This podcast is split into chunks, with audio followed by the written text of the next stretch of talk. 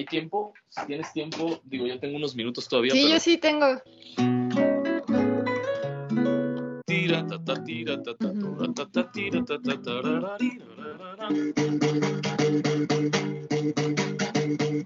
Los mongoles hacen, oh, pero el que yo hago es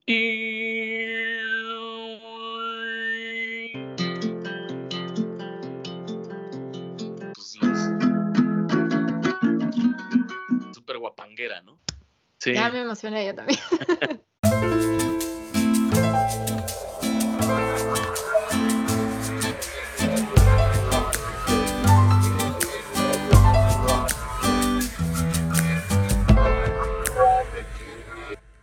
Hola a todos, bienvenidas y bienvenidos a un nuevo episodio de Serendipia Armónica. Yo soy Florencia y ya estoy de vuelta con un nuevo episodio. Muy contenta porque esta vez toca hablar de música nueva. Antes de platicarles de todo esto, nada más les recuerdo que este podcast está disponible en cualquiera de las plataformas de audio de su preferencia y también está disponible en YouTube. Y que toda la información que va saliendo a lo largo de la entrevista, eh, los contactos con los artistas, la música, documentales, etcétera, etcétera, siempre aparece en la caja de descripción que tienen abajo del episodio en cualquiera de las plataformas de audio donde escuchen este podcast. Ahora sí, les platico primero sobre el invitado de hoy. Él es el vocalista, el guitarrista y el compositor de esta banda mexicana que se llama Dantor y que combina un montón de géneros musicales y que trae una propuesta nueva, muy interesante. Combina el jazz con eh, música brasileña, con flamenco, con música árabe, con el guapango y con un montón de cosas más, incluyendo nueva tecnología de grabación que está presente en este álbum del que vamos a hablar, sobre todo en esta entrevista. Y, eh, y, bueno, pues que ya, ya, ya sabrán ahorita un poquito más sobre eso. La banda está compuesta por el invitado de hoy, que ya saben que yo doy los nombres hasta el final, eh, eh, también el violinista Israel Torres, el pianista Daniel Vadillo, el bajista Aaron Cruz y el baterista Iram Gris. Les voy a hablar un poco sobre el álbum nuevo de esta banda que salió el álbum en septiembre, el pasado septiembre de este año, con el que ya se fueron de gira a varios países, con el que están dando conciertos en varias partes de, eh, del país, de México, y con el que seguro vendrán un montón de fechas más y cosas muy interesantes. La reseña que les voy a leer viene a cargo de Rocino Serrano y eh, como ya escucharán ustedes en la entrevista, el invitado dice que cree que esta reseña resume bastante bien lo que el álbum O las Altas quiere, quiere eh, reflejar y quiere transmitir. Impregnado de brisa marina y recuerdos arcaicos, enraizado en las diversas tradiciones de las que ha ido abrevando en sus viajes y, al mismo tiempo, en constante búsqueda de un lenguaje propio que resulta sorprendentemente fresco, exuberante y propositivo, haciendo derroche de virtuosismo tanto en la guitarra como en sus extraordinarias capacidades vocales, acompañado magistralmente por un fabuloso ensamble de músicos y logrando una hipnótica calidad sónica a través del sistema Dolby Atmos, con esta segunda producción titulada Olas Altas, Dantor nos invita a asomarnos a universos insospechados de los que es imposible retornar intactos pues después de haberlos habitado. Sin más preámbulo, les dejo con Daniel Torres. Daniel, bienvenido al podcast. Muchas gracias por aceptar la invitación. Un placer, un placer, Florence, en verdad, estar aquí contigo compartiendo. Pues mira, yo quería empezar la entrevista contándote cómo fue que di con tu música. Fue gracias a los algoritmos de Instagram, entonces podemos comprobar que sí son útiles. Qué bueno. Sí, sí, sí. Me apareció una vez un, un video de, de, promoción de tu último, de su último disco de Olas Altas. Ah. Me llamó un montón la atención y ya de ahí fue que fue que pasó todo esto. Así que bueno, si de algo sirve, la publicidad en Instagram sí funciona. Genial. Muy bien. Oye, pues a ver, me gustaría empezar desde el inicio de tu, de tu vida musical.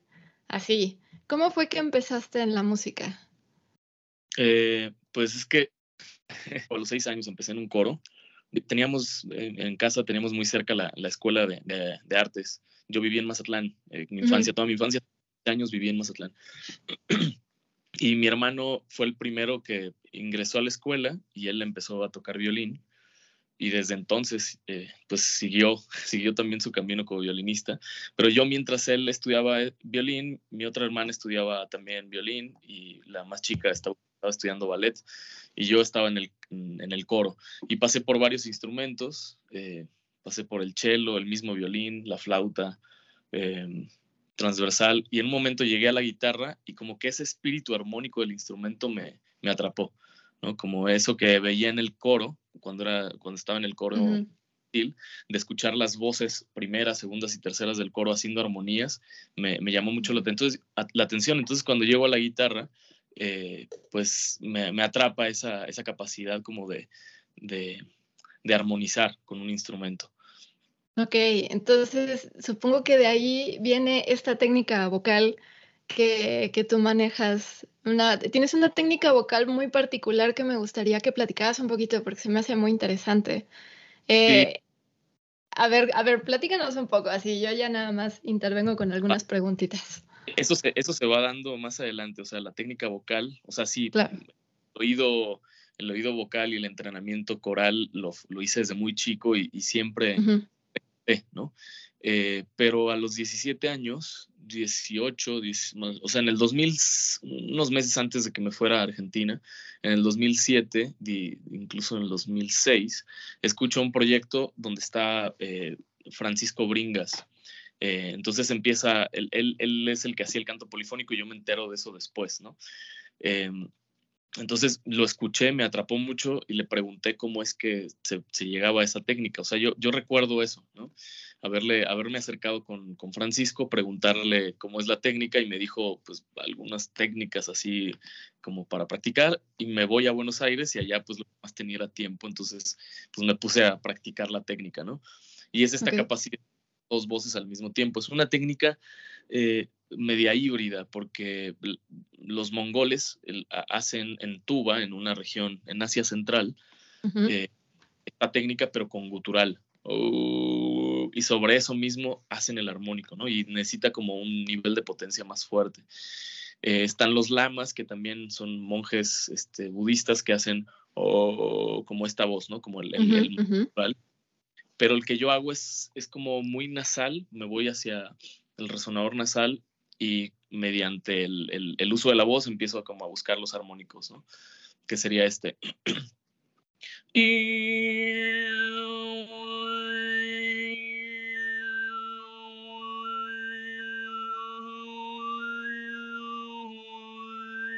Como eh, lo, lo, que empecé a practicar fue como el dominio de los armónicos, ¿no? Pero fue más o menos por ese año, por el 2000, que fue 2010, 2006, 2007 que empecé. Ok, a ver, pero ¿cómo? Es que aquí yo tengo muchas preguntas. a ver, ¿cualquiera puede aprender esta técnica vocal o se requiere de alguna, de ciertas características para poder hacerlo? Pues tener entrenamiento vocal previo eh, favorece un poco a que puedas eh, entender más rápido la técnica, pero prácticamente todos, todas las personas que, que, hablen y que tengan la capacidad de sostener una nota pueden hacerlo. Eh, es cuestión de práctica. Ok, y se puede, o sea, por ejemplo, lo que dices tú que, que llegas a estos tonos nasales más agudos, ¿eso fue por elección, porque fue con lo que te identificaste o, es, o fue lo que naturalmente se te dio por tu fisonomía? No sé si influye. Sí, yo Sí, sí, sí, yo creo que tiene un poco que ver con las dos cosas, como que fue el timbre que más em, pude explorar y, me, concentré en esa búsqueda y pues yo creo que eso fue también lo que generó el dominio este, de esa técnica. Em, pero también como anatómicamente estamos, venimos con, con aspectos distintos, ¿no? Entonces un monje, un monje tibetano, pues obviamente con la práctica llega a esos, graves, pero en mi caso sí fue como una búsqueda muy particular, ¿no? Como llegar a esa técnica y empezar a dominar los armónicos, o sea, al grado de poder tocar canciones, o más bien hacer melodías de canciones que ya existen en base a los armónicos. Y eso es un estudio como si estuvieras estudiando un instrumento, ¿no? Completamente. Claro, claro. Eh, ¿En algún momento te lastimaste? ¿Es más fácil lastimarse la voz practicando esto? Pues el, que es la técnica que si no sabes usar la voz y te lastimes, porque si necesitas ah, de otro ataque glótico, ¿no? O sea, no es como el... Ah, es, esa es la zona de relajación profunda de las cuerdas, o sea, ahí lo que está sonando Entonces, si yo hago...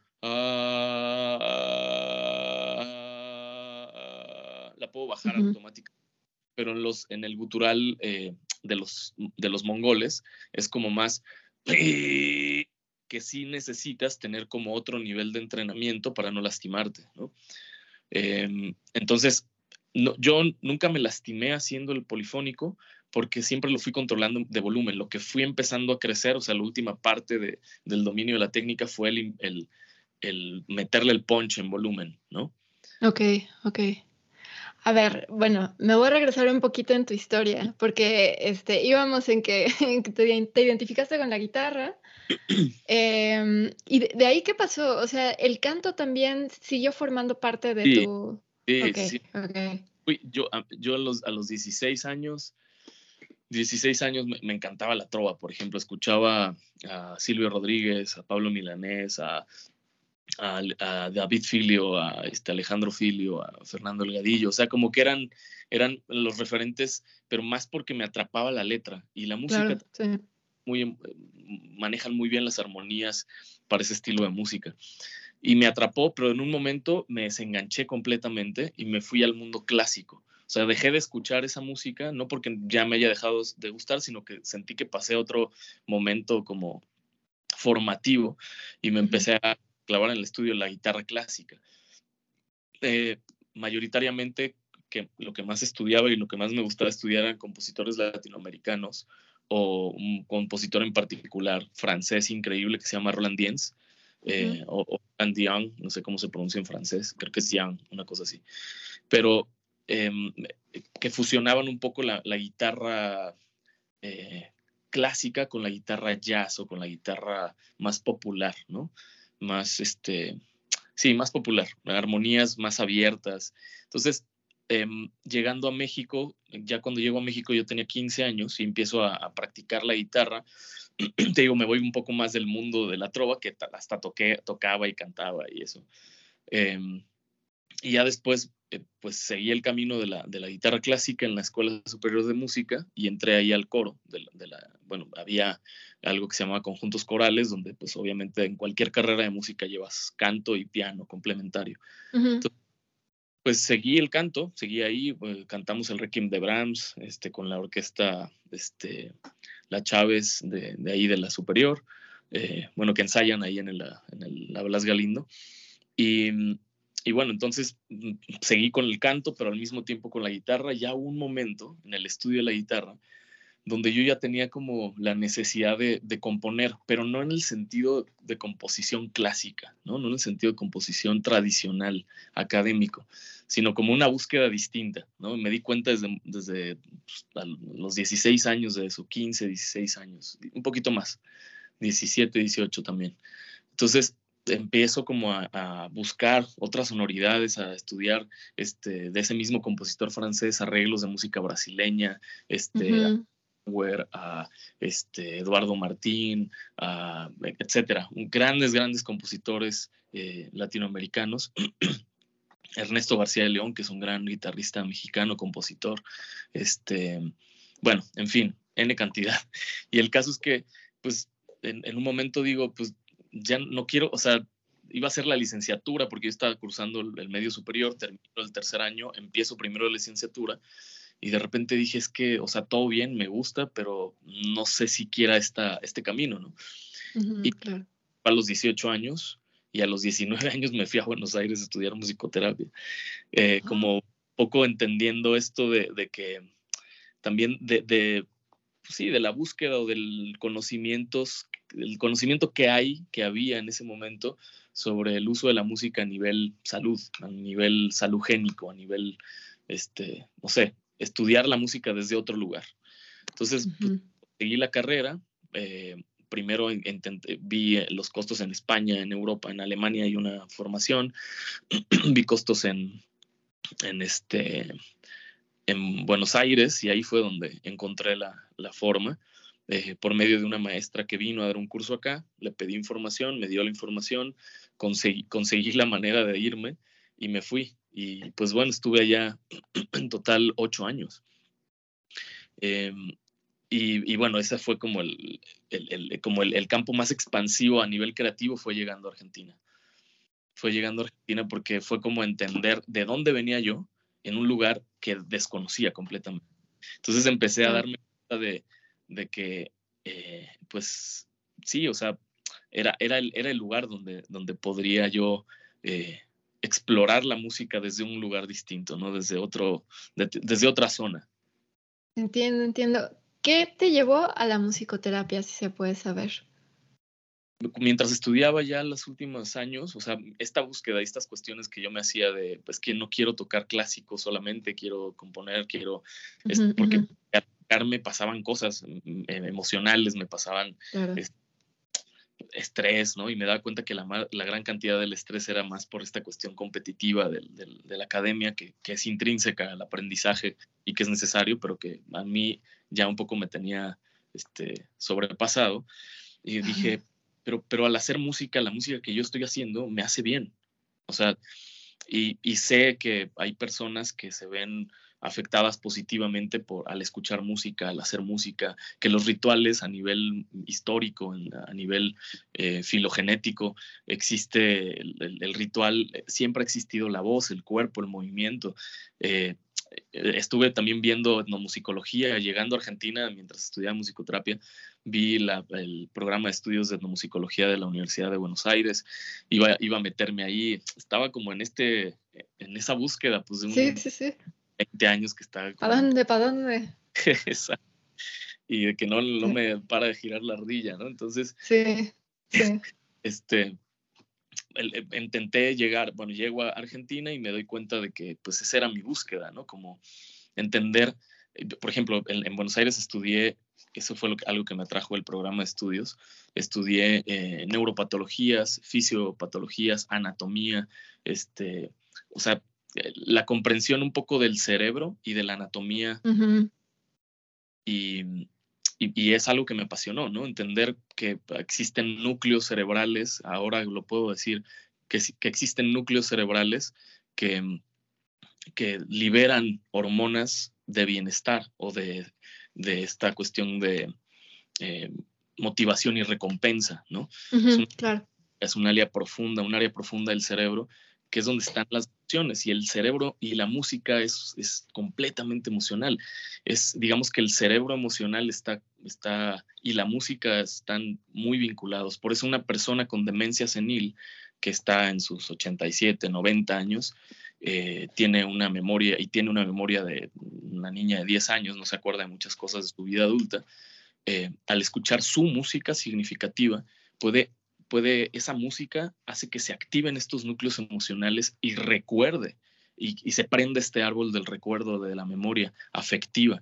Entonces, eso es lo que me atrapaba, o sea, darme cuenta que, que la música no solamente era este gesto escénico de ponerte eh, en un escenario y, y que la gente te aplauda, sino más bien es de este otro lado, de qué manera la música afecta a mí, a mi entorno, a mi comunidad, de qué manera la música puede afectar positivamente en la salud de la gente, ¿no? De qué manera la música puede ser un núcleo este, enfermo también, ¿no? En cuanto a, a otras, otras cosas, ¿no?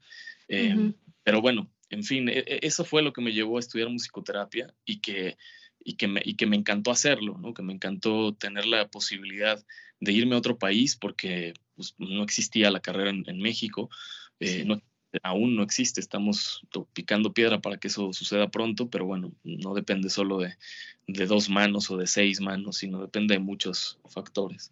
Entonces, eh, pues eso, un poco en resumen, creo que me, fui, me fui de largo, ¿no? No, no, no, buenísimo, no, buenísimo. A ver, es que yo, le puse eh, Serendipia Armónica a este podcast porque siempre termino sorprendidísima que salen temas que por más que investigue luego no, este, no me imaginaba. A ver, y entonces, a la par de que estás estudiando eh, musicoterapia, entras a, aprender esta técnica vocal. Ajá, pero y eso fue, perdón, adelante, adelante. No, no, no, sigue, sigue. No, que esa, esta técnica vocal fue completamente, este, em, fue autodidacta, o sea, fue con las instrucciones de, Francisco Bringas, em, que hace muy poco tiempo nos volvimos a reencontrar y fue como, si tú estuviste en ese concierto, por favor dime si eres tú. Y me dijo, sí, era yo. Entonces, como, es, es muy, el mundo y la vida da unas vueltas bien interesantes. Hay que estar bien con los ojos abiertos para entender eh, que nada es casualidad. Pero el caso es que, em, pues bueno, fue muy un aprendizaje, lo de la técnica vocal fue un aprendizaje más em, autodidacta, más de, sí, de buscar mi propio, pues esta, esta técnica, ¿no? Mi propio sonido desde, desde ese lugar a nivel vocal.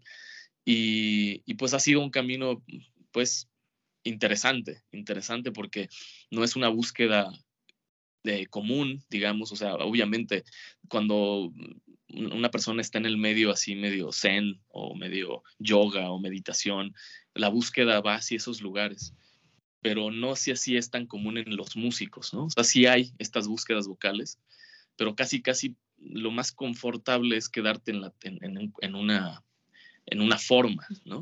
Seguridad, ¿no? Sí. Seguridad, y está bien, pues obviamente todos, todos estamos, eh, todos tenemos personalidades y objetivos distintos de vida. Eh, y en mi caso fue esta búsqueda, fue como una cuestión pues muy de juego en un principio y en un momento donde ya empecé a dominarla dije, ok, a ver qué pasa con la guitarra, ¿no? Y entonces empezaba a encontrar afinaciones. Yo casi siempre en, mi, en, mi, en, mi lugar tengo una guitarra afinada en una afinación completamente distinta. Por ejemplo, esta es una de ellas.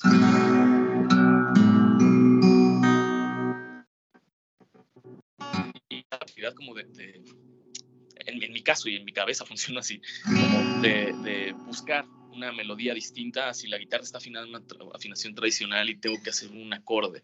Como que necesito estar eh, con el oído abierto sin la necesidad de pensar eh, de manera como mecánica en un acorde, ¿no? Em, y bueno, eso, eso, la técnica fue, se fue acompañando a un lado de la, de la, de la carrera, de hacer la carrera de musicoterapia. Em, la, cual me llevó unos cinco años a hacer la carrera, ¿no? Ok, a ver, y este, Dantor, Dantor eh, surge en 2013, si no me equivoco, ¿no? Ajá, sí, o sea. Bueno, según leí.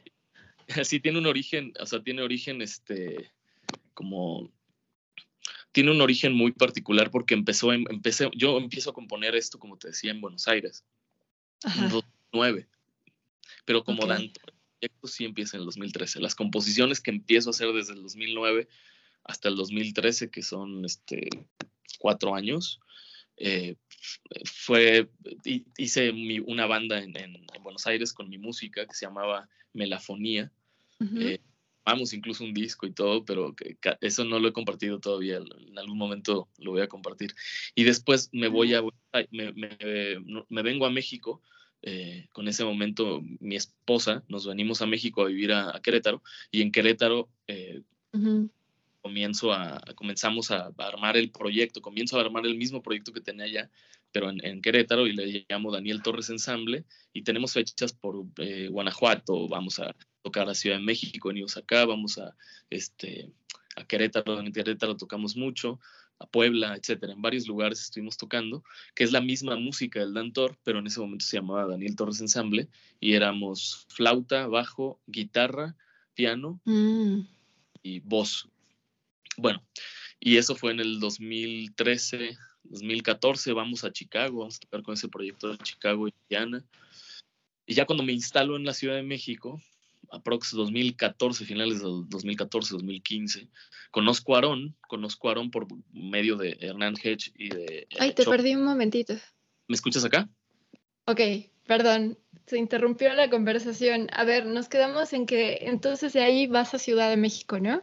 Ajá, me voy a Ciudad de México, conozco a Hernán Hedge, bueno, por medio de Hernán Hedge y Chopis, que es un pianista, este, Aaron Cruz. A partir de ese momento se establece ya como Dantor el proyecto.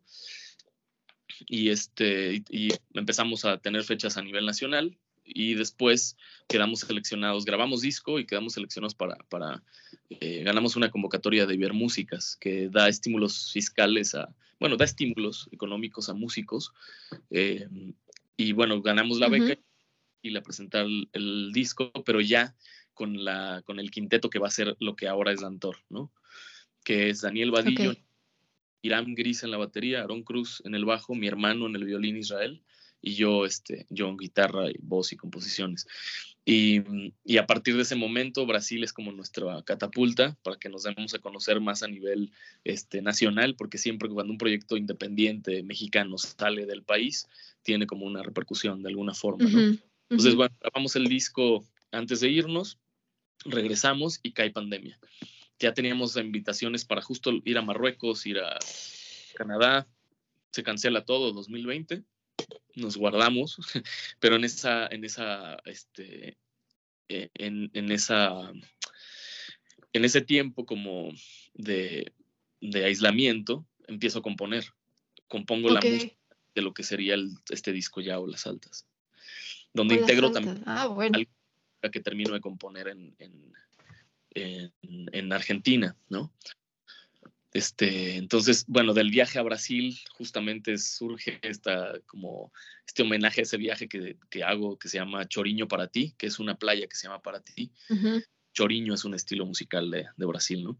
Entonces, pues bueno, en, el, en, la, en, la, pandemia, en el aislamiento, en este momento complejo, me pongo a, a, componer y, y, es, la, es el material del disco y lo grabamos con un increíble ingeniero de audio, increíble persona, ya coproductor Salvador, Salvador Tercero. Salvador Tercero, sí. Que fue ingeniero, este, no, es una belleza de persona y, de profesional. Y como dos niños jugando, él y yo, yo terminando la grabación, me dice, ¿sabes qué? Acaba de llegar un sistema nuevo que se llama Dolby Atmos, que es inmersivo. ¿Me dejas, me dejas jugar? Le digo, obviamente vas, date. Y empezó a, hacer como pruebas del disco porque se iba a grabar en estéreo, ¿no? Lo normal pero pues nos se arriesgó, nos arriesgamos y, el, que arriesga gana también. Entonces, este, bueno, hicimos esa, esa, esa, obra que ahorita pues, es la que estamos presentando, que acabamos de llegar de Marruecos y España, donde nos fue tremendamente Felicidades. Sí, este gracias por transmitir en vivo un día, estuvo buenísimo. Sí, sí, sí, la idea era transmitir en más lugares, pero no había, no había el internet eh, capacitado para eso. Este, pero los lugares fueron increíbles y además lo tenemos grabado. Tenemos este, el, trabajo ah, que hizo Adrián. Adrián Román hizo un trabajo increíble. Nos fuimos con los recursos que teníamos, no, no tuvimos la posibilidad de grabar todos los conciertos en audio, pero sí con cámara y con el micrófono de la cámara. Entonces algo, algo vamos a poder compartirles pero realmente el trabajo que hicieron Adrián Román, que es el videasta, el, de la cámara de video y foto, y Pedro Pedraza, que es fotógrafo, fue increíble. O sea, como que nos, se armó un, equipo bastante eh, productivo, interesante, este, muy, muy chido, la neta. Qué bueno, qué bueno. Y bueno, sobre eso, ahorita estamos justo en, esa, en ese proyecto, intentando pues darle más voz a, a la música a esta música y pues contento, la verdad, muy, muy contento. A ver, ah, platiquemos un poquito sobre Olas Altas, porque eh, aquel video que yo me encontré en Instagram era precisamente una pequeña entrevista contigo en el que hablabas eh, un poco sobre, sobre la influencia que tiene incluso Mazatlán, las playas de Mazatlán, ¿no me equivoco? Exacto. Así es, o sea, un poco en, esto que te decía de, que compongo la música de Olas Altas, incluso el tema Olas Altas lo compongo en Mazatlán, Faro lo compongo en Mazatlán, Cali lo compongo en Mazatlán y entre mudanzas aquí en Ciudad de México, este, Garúa Finito lo compongo en Argentina, pero bueno, volviendo al tema de, Olas Altas, cuando, cuando compongo eh, este, este tema, esta, este disco, pienso pues, o sea, ¿qué es, ¿qué es lo que quiero compartir? O sea, ¿cómo me gustaría que sea el título del disco? Y pues, o las altas, como lo decía en esa entrevista, eh, es la playa de mi infancia, o sea, es donde aprendí a nadar, es donde las olas que yo de niño las veía súper altas, eh, me, me, revolcaban y, y, siento que estábamos en ese momento de vida, ¿no? Donde la vida y el mundo se, nos puso un parate, un hasta aquí, y fue como, a ver, este, lo más importante es esto, o sea, lo que tienes aquí, la salud, tu familia, este, estar bien mentalmente, trabajar, hacer, ser creativo. O sea, como que fue eh, cada quien aislarse con su propio, eh, sus propias luces y sus propias sombras. Y, bueno, sobre eso, ¿no? Entonces, es, es, realmente es eso, es como un homenaje a ese momento de vida, pero también como este regreso a mi país, eh, como compartiendo lo que de alguna forma, pues, considero que que, me, ha dado también musicalmente mi lugar, ¿no? Y, con estos eh, nombres eh, poéticos de, mi lugar, Faro, este digo, el Faro de Mazatlán, que es el, eh, el faro natural más alto del mundo porque está sobre un cerro, y este, y, o Las Altas es esta playa, ¿no? Que está frente, frente a casa, y justo el día, esto es, es, muy interesante también, muy bonito. Justo el día del, del, de la, del lanzamiento del disco, en Mazatlán se salieron las olas de ahí en la playa de las Altas. Y una chica de Mazatlán comentó es que Daniel, es que Dantor acaba de sacar su disco Olas Altas, ¿no? Y como digo, es, es algo que sucede, ¿no? De esas cosas casuales. Sí, se sincronizó todo. Ajá, sí, sí, sí. La sincronicidad junguiana. Este, muy interesante. Eh, Uy, te volví a perder pues, un poquito. si, de algo. ¿Hasta dónde te quedaste? Eh, sí, Sí, en que, en que la chica fue la que dijo, bueno, es que ya se estrenó, este, se está estrenando yo las altas y la coincidencia. Pero hablabas algo de los títulos, ¿no? ¿Alcancé a escuchar? Sí, un poquito sobre que el título de estos temas evoca a, este momento, este estadio de, la pandemia, ¿no? Eh, o sea, de los lugares simbólicos importantes para mí. Y, bueno, eso, o las altas viene de eso, este segundo disco es, es más como ya mi, mi, esencia o mi aterrizaje en mi país de vuelta, ¿no? Entonces, eh, ¿el disco anterior, Sinestesia, lo, lo compusiste en otro, en otro lado? Sí, el, el primero lo compuse en, este, en, perdón, lo grabé en, el estudio del desierto con el ingeniero eh, Daniel Vitrán es, un lugar precioso, es donde grabó su disco, el que ganó Grammy, este, es donde grabó su disco Natalia Lafourcade y que, sí, icónico. el de las musas, ¿no? Sí. Exactamente. Exactamente, ahí mero, ahí, ahí mismo lo grabamos, pero este, se dio de una manera distinta, fue como muy rápido, tuvimos que grabar rápido porque nos teníamos que ir a Brasil y no, no nos alcanzaba el tiempo, y, etcétera. Entonces lo grabamos en dos días y, y Olas Altas fue un proceso creativo todo, desde el principio de la grabación hasta el final, ¿no? Eh, a ver, yo, yo, tengo intenciones, ojalá pudiera yo entrevistar a, Salvador III para hablar de la tecnología que utilizaron para grabar Olas Altas, este Dolby Atmos, porque a mí se me hace muy interesante. Eh, así, para, para, dar un poco de contexto, si ustedes escuchan el disco de Olas Altas con un buen aparato de sonido o con buenos audífonos y, y lo escuchan así con el con Spotify bien actualizado o si por favor si pueden comprar mejor el álbum porque ya es la, o sea con la mejor calidad posible pues es que los, los instrumentos te atraviesan o sea no sabes de dónde van a salir es, a mí me genera esa sensación de, de escalofrío, ¿no? De que de repente entra, entra por, por un oído y crees que va a salir por otro y lo sientes atrás y lo sientes enfrente. A mí me encantó eso. Em, ¿Podrías platicar un poquito de esa tecnología, nada más para no dejar el tema de fuera?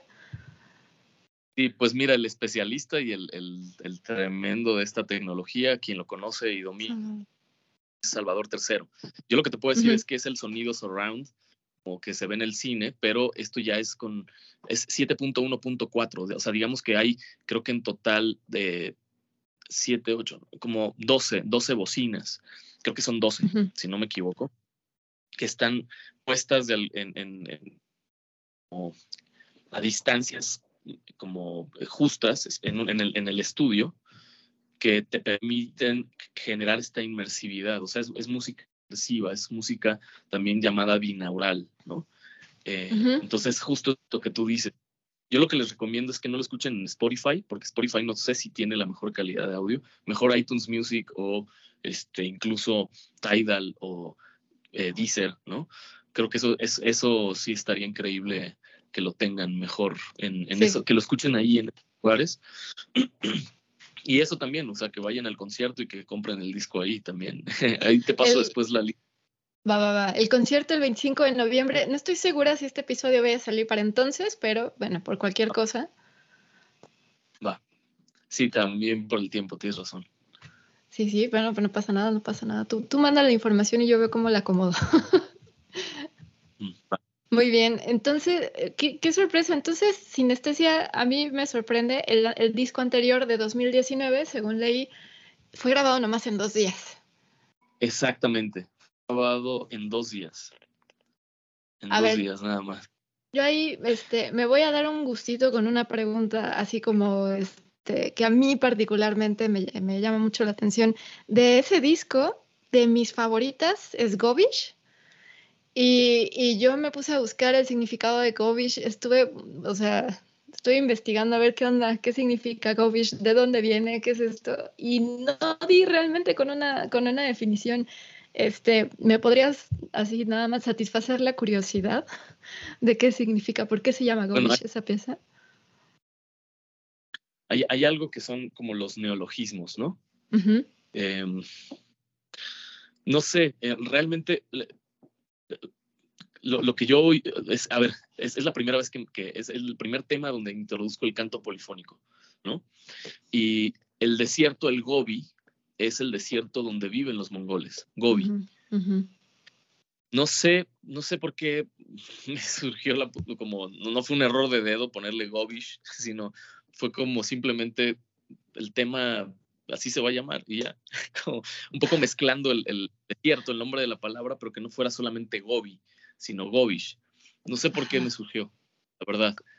Ok, como dándole, o sea, como hablando más bien del, sonido de la inspiración, no, nada más del desierto en sí, ¿no? Exactamente, sí. Mm, sí, sí, okay, ok. Qué bueno que pude preguntar esto y dije, a ver si me da chance, si me da tiempo. Eh, a ver, la, última pregunta que te quería yo bueno, tenía muchísimas preguntas, pero bueno, voy a meter la, la, este, la que quizá ahorita puede ser de las, de las más relevantes. Eh, lo que he leído de Dantor es la, la, gran influencia de géneros que tiene, y obviamente se percibe, ¿no? Eh, el jazz, en el concierto que alcancé a ver yo que, que transmitieron desde España, pues era, eh, usaban los ritmos del guapango, música árabe, eh, cubana, evidentemente brasileña, flamenco, etc. Eh, todo, ¿Todo eso son como decisiones conscientes o es simplemente de que tú estás constantemente oyendo ese tipo de música y naturalmente vas absorbiendo cosas y las pones? Es, es muy interesante esa pregunta, está muy, muy chida. Pues mira, no, no, hace mucho que no escucho como música, o sea, escucho mucha música brasileña, eso sí es un hecho, mucha música sudamericana. Este. Em, flamenco, en algún momento estudié flamenco, eh, no mucho tiempo, eh, lo estuve como estudiando, pero, pero no, no es que tenga una fuerte influencia con, con la música que va surgiendo en la propia búsqueda de, de, la música. O sea, por ejemplo, Choriño sabía que era un Choriño porque ya venía yo desde Brasil practicando toda una base, una escalita, y de repente esa escala de repente siguió su camino. O sea, yo buscando y jugando todo el tiempo, siguió su camino y se convirtió en una melodía. Y después lo que tuve que hacer es armonizar, buscar la armonía de esa melodía, ¿no? Este, como para que puedan entender bien. ¿Hay tiempo? Si tienes tiempo, digo, yo tengo unos minutos todavía. Sí, yo sí tengo. Ah, perfecto, no, yo sí está bueno también como explicar un poquito el proceso creativo. Ay, sí, por favor, perfecto. Yo, yo, yo buscaba esta, como que hasta ahí llegaba, ¿no? durante mucho tiempo se quedó esa, esa idea ahí, ¿no? Pero en un momento empecé a, a jugar, como a buscar más y la melodía se expandió.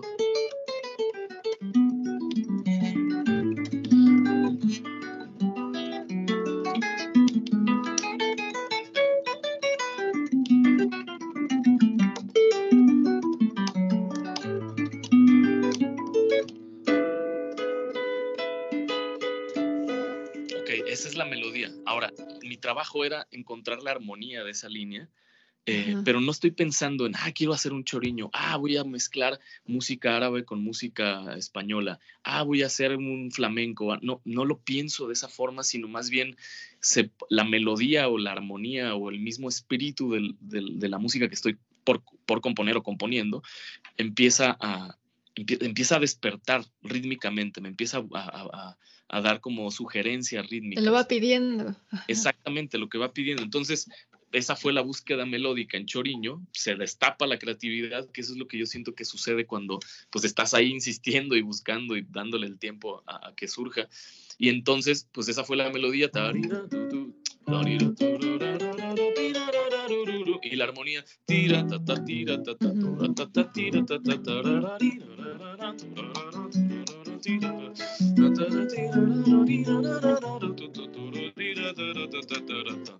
Pero esa armonía, yo a veces no tengo idea de cuáles son los acordes que estoy haciendo. Te lo puedo confesar. Ah, ok, ok. es, la, es la armonía misma la que, o sea, es, complejo, es complejo porque el proceso creativo del músico eh, pues, eh, tiene un nivel de complejidad que, a veces es difícil poner en palabras, ¿no? Yo podría decirte, ah, esto es un, eh, no sé, a ver, eh, sea, esto es un Mach 7, eh, seguramente es un Mi, Mi Mach 7, y después me voy a ir perdiendo, o sea, no, no sé, no sé hacia dónde va teóricamente, pero la música misma me va dando la, la guía. Y esto después lo paso al papel, al papel nota por nota, y se los comparto a los músicos, ¿no? O Daniel Vadillo me ayuda a acelerar el proceso de bajar al escrito y me dice, ah, porque él tiene un oído impresionante, él estudió su maestría en Codarts, una de las escuelas de world music más importantes del mundo. Y, y bueno, pues yo simplemente pongo el acorde y él ya sabe qué acorde es, ¿no? Y lo mismo me pasaba con Chopis, ¿no?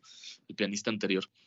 Bueno, el caso es ese, que, que el proceso creativo no está supeditado o no es... Eh, no, no es previo la búsqueda que yo quiero llegar, sino más bien es lo que se va dando, lo que la música misma me va diciendo. Intuitivo. Sí. O sea, de repente estoy componiendo, por ejemplo, Domingo Inviernos.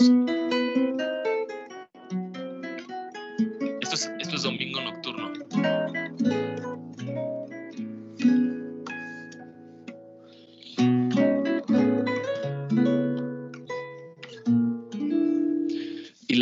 Es, o sea, yo no sé a dónde va a ir, la melodía misma me va diciendo, ¿no? Este, son el proceso creativo es lo que te digo, es súper es, interesante estudiarlo, ¿no? Em, no sé si viste... Está bien padre, sí. No sé si viste en YouTube, hay un programa donde entrevistan y más bien hacen un estudio neurológico de, de Sting.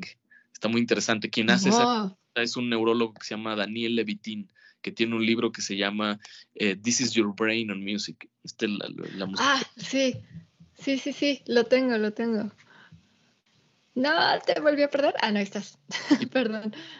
Y, pues eso, es, creo que podría responderte de esa forma. No es que intento llegar a esos ritmos, sino que también los ritmos van dando de sí y de repente me entero que lo que hice en, Amigo del Sur era un partido alto, un maracatú, ¿no? O sea, son ritmos, por ejemplo, esto. esto, es, esto es Amigo del Sur, que es el tema que le compré. Sí, no. Llamando Costa, ¿no?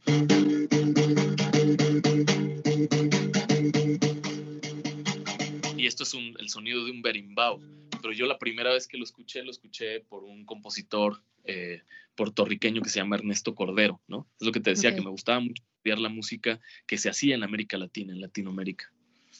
Y bueno, creo que podría decirte un poco más sobre, sobre el proceso creativo y quedarme horas agarrando el instrumento y poniendo ejemplos, pero creo que por ahí pudo estar claro esta, esta parte, ¿no? Creo que sí, está muy padre porque eh, porque no estás limitado a, la teoría, ¿no? O sea, se me viene un poco, por ejemplo, eh, eh, el equivalente a la teoría del color, ¿no? Que se supone que hay colores que no se combinan porque no sé qué, ¿no?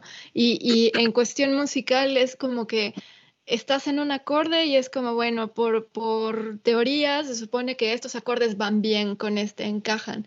Y tú como que te dejas ir a ver, me surgió la duda, creo que se puede responder rápido. ¿Tus compañeros no de repente se sacan de onda como, así como de, en qué momento brincaste de este acorde a este otro y dicen, ¿qué onda? ¿Qué pasa aquí? Eso es, lo bonito también de, encontrar gente que, que, también está dispuesta a cosas distintas, a cosas, eh, mm, pues a, otra propuesta, a otras propuestas. O sea, en ningún momento me dicen, oye, esto está raro, o hacia dónde te fuiste, o qué, qué onda con eso. Más bien se, emocionan y, se suman a, la emoción de la, que la música produce. Y eso es algo que se agradece muchísimo, ¿no? Claro. Porque no es que haciendo un funk o no estoy haciendo primero, cuarto, quinto, primero, primero, segundo, o sea, grados musicales, ¿no? O sea, justamente no me voy a teoría, me salgo de eso. Y un, ejemplo de eso, eh, una de las canciones más ricas en cambios armónicos, considero yo, es Invierno 7, ¿no? Que empieza con esto. Perdón. No, perdón, ¿por qué? O sea,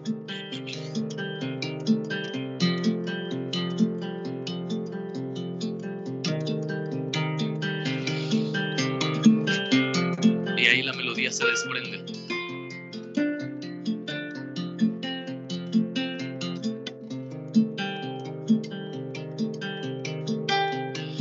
Cambia, voy a, voy a pasar al siguiente acorde.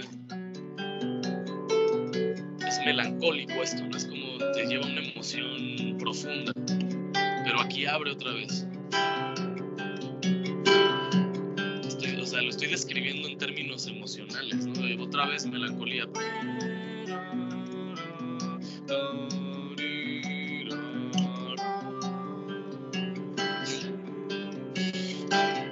Pero también se va a un lugar distinto. La melodía se va libre.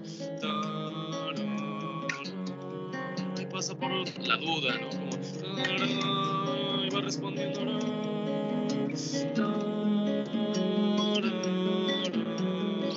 Como esperanzador.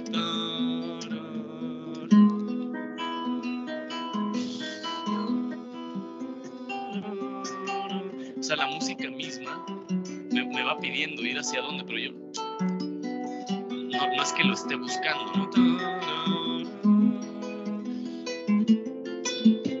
etcétera, ¿no? Este, este, es un tema en particular que siento que pasa por unas, o sea, por muchos lugares armónicos, teóricamente hablando, y te vuelvo a decir, no sé en qué acorde estoy, no sé en qué tonalidad estoy, pero sí sé que la, que la emoción está, implícita, está, está por, por, por, arriba del entendimiento racional.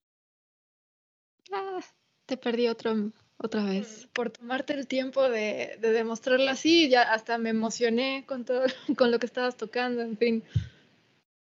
sí, es, me, lo han dicho muchas veces. ¿Hay voces? ¿Escuchas ahí? Hay, hay, hay, personas, amigos, gente cercana que me dice, es que tú eres un, tú eres un académico, cabrón. Entonces, cuando hablas en los conciertos, parece que estás dando clase. Entonces, más bien, no hables tanto en los conciertos, pero, por ejemplo, hacer esto que acabo de hacer, de acompañar un poco la melodía, eh, contando lo que sucede según mi, mi interpretación, em, también está lindo, está, es, es, es como un buen, ejercicio de, un buen ejercicio de compartir pero sí, es, es, es, es, la verdad, yo disfruto mucho este tipo de, de, encuentros. Te agradezco mucho por el espacio, Florence. No, hombre, yo te lo agradezco todavía más. Eh, lo único, con lo que reflexioné ahorita en lo que volvíamos a entrar a la llamada, es que incluso a pesar de que hablaste de bastantes cosas de teoría musical, alguien que no, que no sabe absolutamente nada de música, yo creo que quien escuche esto puede sentir exactamente lo que estabas escribiendo en esta última pieza que estabas tocando. Y es como el poder de la música, ¿no? O sea, entra directo, ¿no? O sea, si, si le sabes, padre, si no le sabes, igual se siente, ¿no? Sí, yo creo que esas búsquedas son, pues son búsquedas, digo, la, la palabra no, no me gusta abusar de ella, pero son búsquedas honestas, donde al menos a mí me interesa, este, como satisfacer a un mercado musical. ¿no? O sea, simplemente es la música que está dentro de mí, es como si, o sea, no quiero poner un ejemplo tan extremo, pero Spinetta, Luis Alberto Spinetta, ¿sabes quién es, no? Sí, sí, sí. Paco Spinetta, él tampoco sabía lo que hacía y esas búsquedas armónicas que tiene son increíbles. Y y tampoco es que se preguntaba tanto, ay, es que, pues, o sea, yo creo que algo muy importante es la, la, desinhibición a través de la creatividad. O sea, mientras más herramientas técnicas y teóricas tengas, sin duda vas a poder consolidarte mejor como músico, sin duda, porque los hay, porque está Jacob Collier, porque está este, Winton Marsalis, porque están Yamandu Costa. Yamandu Costa es un tipo que no sabe leer música que quien, quien le hace la, música es su mujer, pero no necesita leer música. Su oído es tan, tan arquitectónicamente perfecto que puede escuchar una melodía y tocarla y armonizarla y es un genio, es un genio Yamandú. Y tengo amigos también de Argentina como Matías Arriazu que admiro infinidad y que quiero mucho, que es un gran guitarrista. Te, invito a que escuches la grabación que tengo en YouTube, en el canal de YouTube. Ok. Que se llama... Que todo lo agregaré aquí también. Ajá que se llama Amigo del Sur con Matías Arriazu. Ah, ok. Y es, él toca una guitarra de ocho cuerdas y lo que hace con esa guitarra es impresionante. O sea, y es lo mismo. Yo llegué con una partitura, se la di, le dije, este es el tema, y me dijo, no, no, toca, tocala.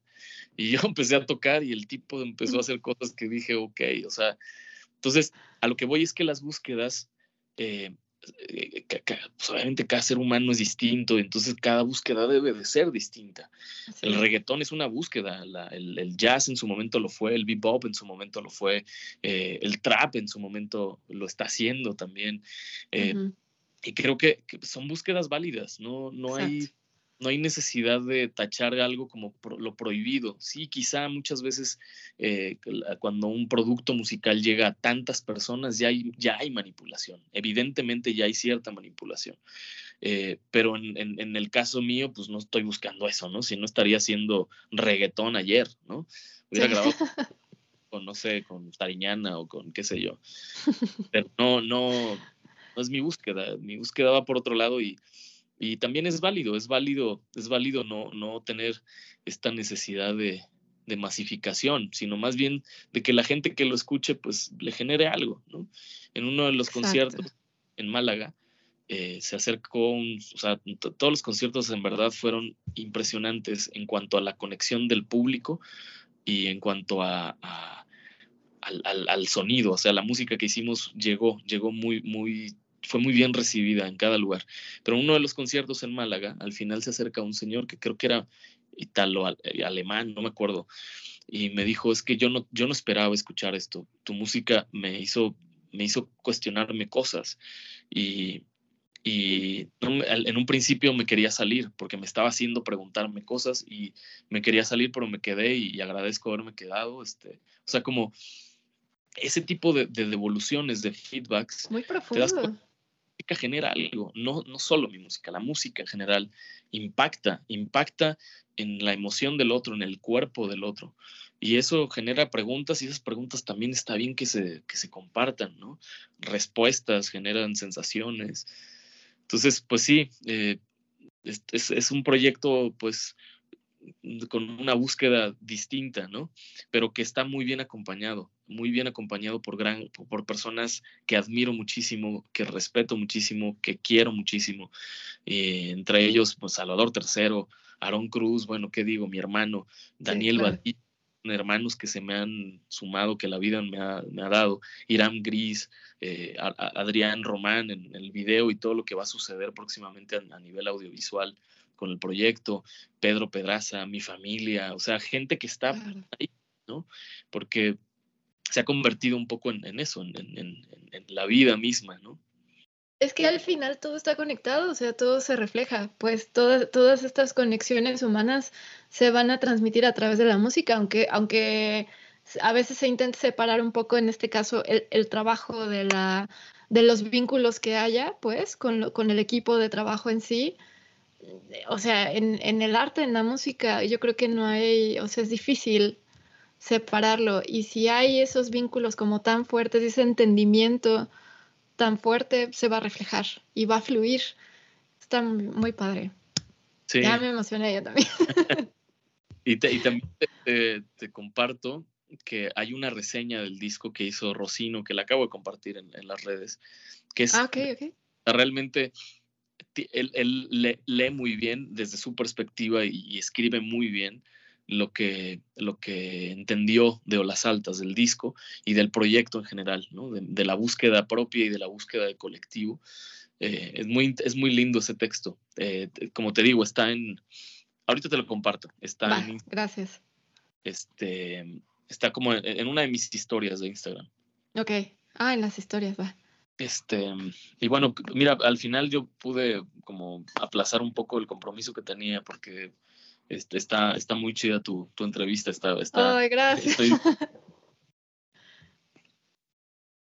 No, la verdad es que para mí está siendo, todas las entrevistas son este, entrañables y ahorita el que te estés tomando este tiempo y que le estés explicando todo, eh, sí está muy padre. Es que yo también ya me emocioné. Fíjate, la verdad es que algo que me atrapó mucho de, de, Olas Altas y luego, o sea, antes, digo, perdón, después, pero tu disco anterior, su disco anterior de Sinestesia y todo, es que hay sonidos que, mm, pues, que me conectan mucho con, pues sí, con México.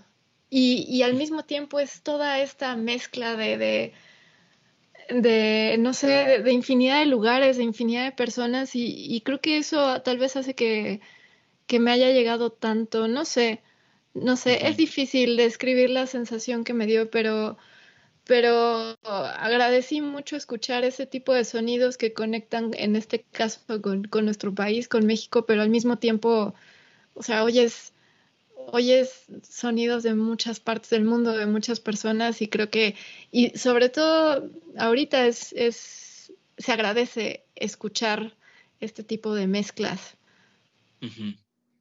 Sí, sí, pues que creo que cada uno, cada uno de nosotros tenemos genéticamente chingo de, de, cosas eh, que desconocemos, pero que están ahí y que al momento de ponerlas en, el, en lo creativo, en el, en, el, en el mundo creativo que somos cada uno de nosotros, salen a flote, ¿no? Dependiendo obviamente de la especialidad. Un pintor como Dalí, un pintor como Picasso, como, qué sé yo, Rembrandt, pues transmitían en su creatividad todo ese mundo interno, ¿no?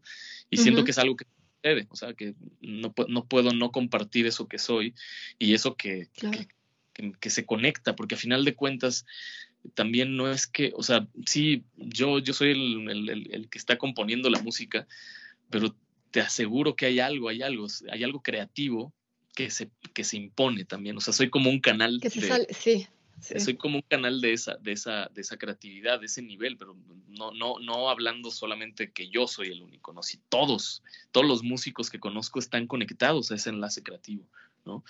Este es mi discurso, esta es mi, mi propuesta, este es mi, este es, este es mi, mi búsqueda. Sí, eh, creo que una reflexión también muy importante que, que, que, se puede sacar de esta, de esta plática, sobre todo pienso en, en alumnos de música, que luego muchas veces, eh, pues no sé, creo que a veces se caen en los extremos, a veces se critica a aquellos que no tienen formación académica X, en este caso, este, académica musical, y, pero creo que esa, esa rigidez de la que se hablaba hace, hace un momento en la plática, en esta entrevista, ¿no? De encasillarse en, en la teoría y todo, resulta, puede resultar igual de limitante que el no tener las herramientas suficientes. No, no sé si me explico. o sea, creo que creo que lo importante es ver a, la teoría musical y todo ese conocimiento como herramienta en sí, no como una, no sé, no como la esencia misma de, lo que estás haciendo. Porque puedes caer en el extremo de limitarte, ¿no? Claro. es que este acorde no va porque me enseñaron que estos no iban. Claro, sí, o sea, yo, yo, creo que ese es más como el, el, campo del compositor. Los compositores, yo también admiro mucho a la gente acá que en base a reglas hacen cosas increíbles, ¿no? También eso es maravilloso. Este, pero eh, cuando hay son instrumentistas que son más intérpretes que se autonombran, o sea, son intérpretes y que también llegan a niveles técnicos exorbitantes, ¿no? Como aquí en México tenemos grandes guitarristas de los mejores del mundo, a nivel del mundo de, la guitarra clásica, como Pablo Garibay, como Robin Blanco, como Man Kaminsky, como Daniel Olmos, como Alejandro, este, perdón, eh, Daniel Aguilar, como Antonio Laguna, o sea, mi hermano, que es uno de los guitarristas que más admiro mexicanos, que te lea a primera vista, le pones una partitura enfrente y te la lea a primera vista. Y en la guitarra eso es súper complejo. Pero hay niveles técnicos que sí los posibilitan hacer lo que son, hacer grandes intérpretes. Claro, Y que, que son otras búsquedas, ¿no? Y que también son válidas eh, y, son quizá las más eh, observables en cuanto al mundo académico, ¿no? Eh, en el mundo del jazz hay grandes guitarristas que también son súper técnicos. Eh, Juanjo Domínguez, Juanjo, perdón, Juanjo Domínguez es un guitarrista argentino. Este, es que no me acuerdo el apellido, Juanjo Gómez y Juanjo López y este, este otro que es un crack, siempre se me va el nombre, pero... Eh, Yo ahí fallo también. ¿Eh? Yo ahí también fallo ahorita. No te preocupes, no te preocupes. O sea, no sé, Aaron Flores, por ejemplo, un gran guitarrista también. En fin, hay muchísimo, hay muchísimo, muchísimas propuestas que también, eso es lo que en un momento al principio me preguntabas, ¿cuál es la música que escuchas o escuchas tal música que es lo que hace que te influencie? Y yo, y la verdad, yo no tengo sistema de audio en casa. Yo hago música. Yo no escucho últimamente, te digo, la música que escucho la escucho en la computadora, en mi celular, o sea, es, es, es quizá es como anacrónico o es eh, paradójico, pero casi no escucho música. Me gusta más explorar, hacer música. Eh, o sea, obviamente sí, escucha flotante, pues sí, escucho cuando salgo a la calle y cuando voy a una fiesta y cuando voy a casa de mi hermano. Y es súper melómano y, o sea, mi hermano es una de las personas con una biblioteca eh, musical increíble, apasionante, hablar con él. Eh, es melómano, pero yo, yo no escucho música. Últimamente, pero no por, no por un gesto así de no, no me gusta escuchar música. No, no, no. Ahorita estoy, estoy como eh, creando pues nuevas composiciones y mi tiempo lo dispongo a eso, no porque no me alimente de otras músicas. Escucho música y escucho, por ejemplo, Puente Celeste, te recomiendo Puente Celeste, Coral Rojo, Puente Celeste son argentinos, Coral Rojo son chilenos, Acaseca Trío son argentinos, este, bueno, Joao Gilberto, este, no, este, ¿quién más? Yamandu Costa, eh, escucho Snarky Poppy, me gusta escuchar Snarky Poppy, escucho a Tigran, a Olaf, este nuevo finlandés o islandés, no sé dónde es, este, Bjork, eh, Radiohead. Hola, Olaf Arnalds. Exactamente ese mero. Este, o sea, sí, escucho música y esos son mis referentes. Abishai Cohen, este, Daffer Youssef. Eh, sí, o sea, sí, escucho, escucho esa música, pero no es que digo, ah, me voy a poner a escuchar música mientras cocino. Me, me cuesta. Este, escucho más podcast. interesante. Este, ah, toco, toco más, o sea, estoy tocando, me compré este instrumento que es un, una jarana huasteca. Este, y, me ah, estoy qué bonita. Es muy mexicana y, estoy explorando pues, los.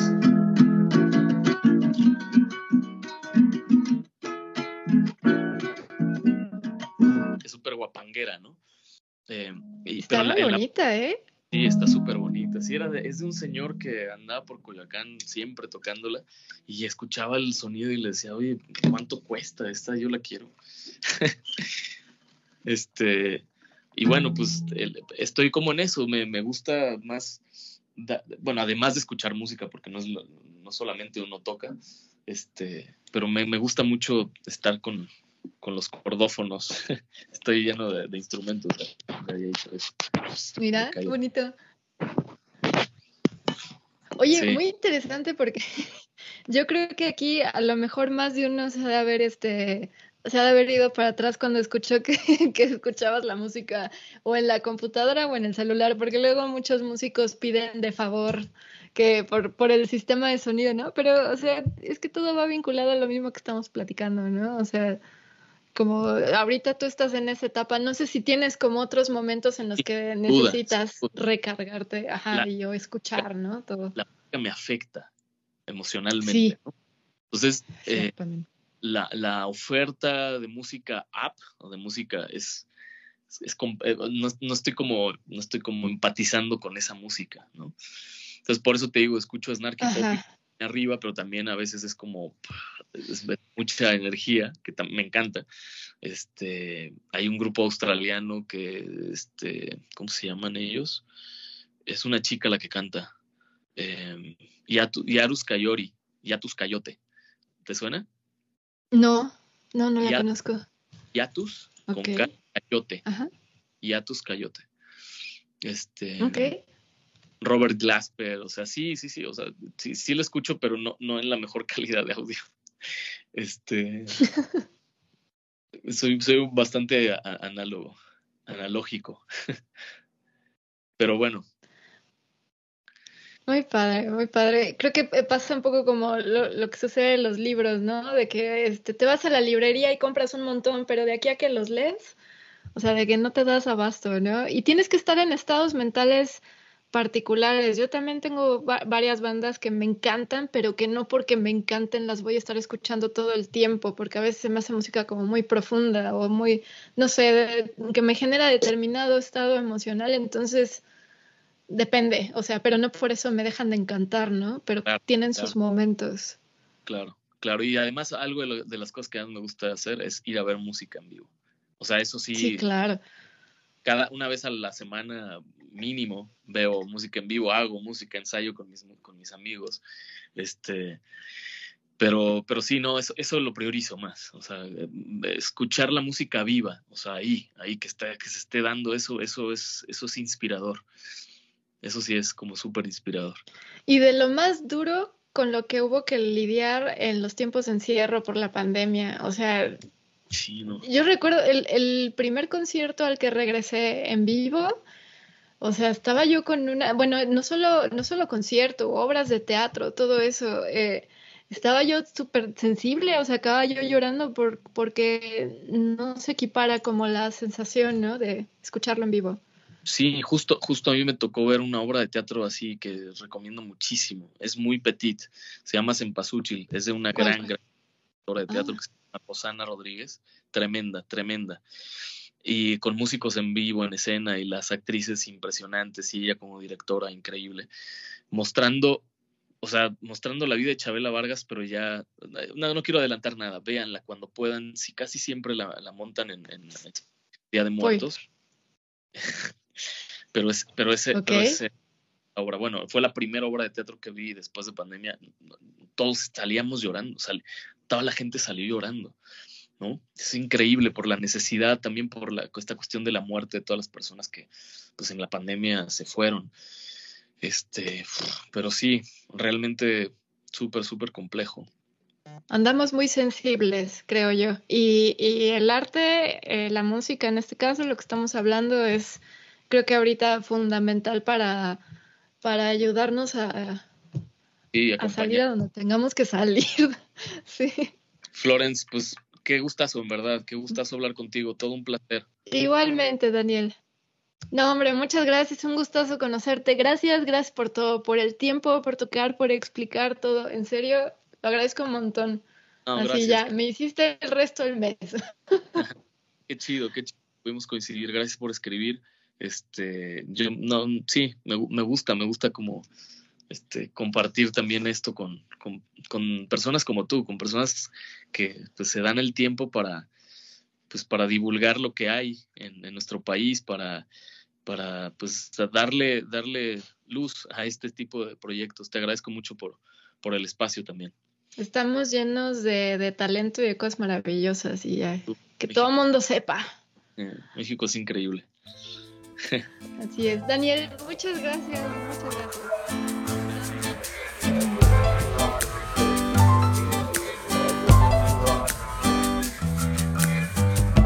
Nos vemos.